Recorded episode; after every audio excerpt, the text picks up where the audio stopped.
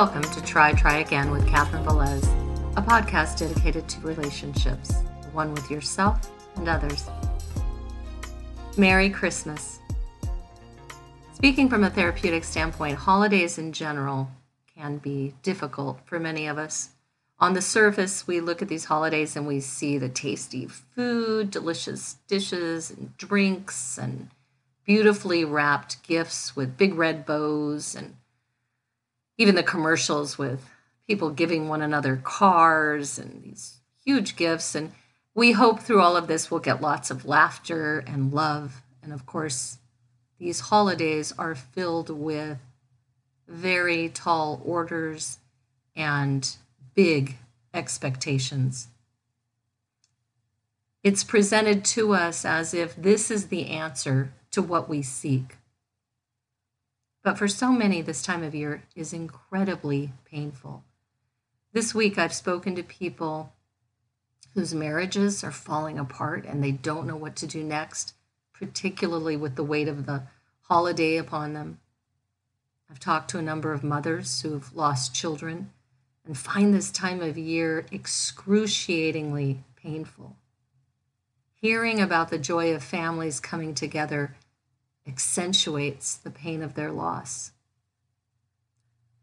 I spoke with people who have never never known a good holiday with their families and so they have an aversion to these celebrations.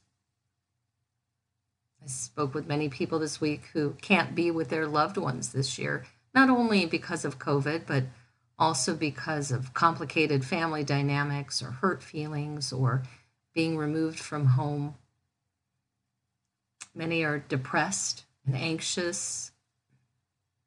And while perhaps not actively suicidal, simply do not want to be here this time of year. For therapists, this has been a particularly busy time of year, and we're anticipating that after the holidays, we'll see even more people suffering with depression and anxiety. And typically, as winter sets in and there's less daylight and we're more isolated, we see this pattern. I know this is not your traditional light and cheery Christmas message, but I wanted to go deeper. So often after the holidays, we're left feeling we've eaten a lot of very unhealthy food. Maybe some of you have had way more to drink, and it's affected your brain and your body negatively. You look at the gifts that perhaps you didn't really need, or maybe that you didn't even want. You gave a gift that didn't get that reaction you anticipated. You were disappointed that things didn't go the way you had planned. Maybe you overspent and you're looking at a credit card bill. It all feels sometimes like too much overspending, overeating, overdrinking. And why? I think it's because we long for connection. We long for relationship with our loved ones. And particularly this year, we're longing for celebration.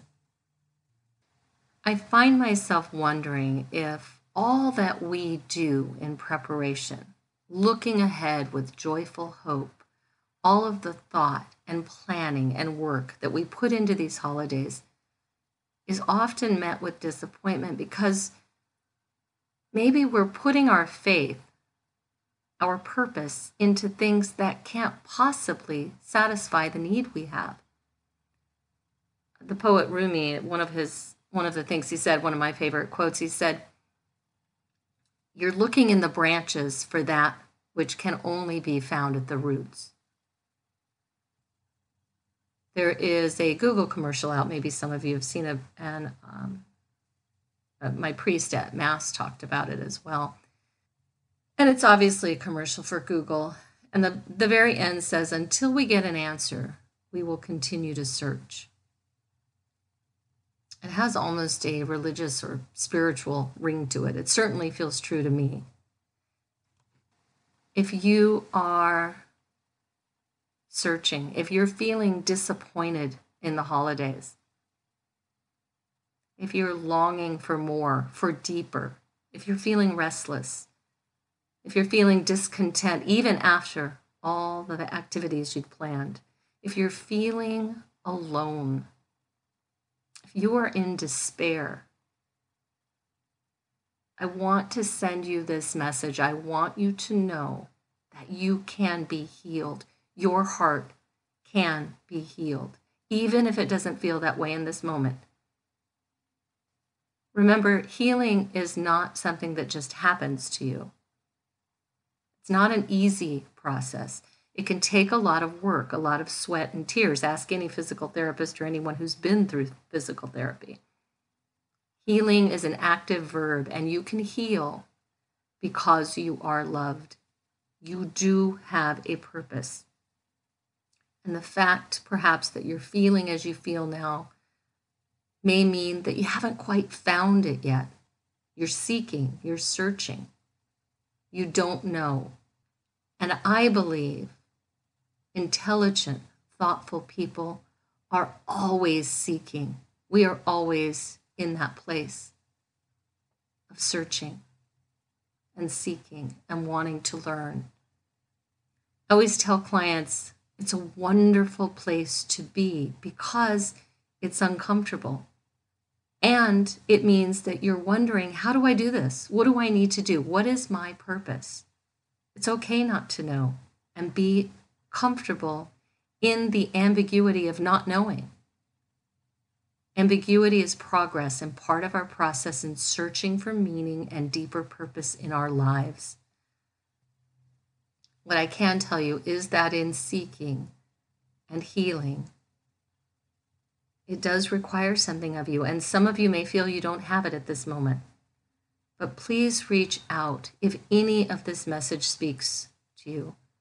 Reach out to your to your therapist or a therapist, reach out to a trusted friend Reach out to your doctor, reach out to your clergy person. Keep seeking. No matter how you're feeling in this moment, on this day, I hope that you know deep in your soul that you are loved and that you have purpose, even if it's not clear to you right now. Keep seeking and reach out for those relationships that support you and love you and help you go deeper in your life. The sweetness and the meaning is found in the deep. I hope for you a week filled with meaning and love and seeking with joyful hope.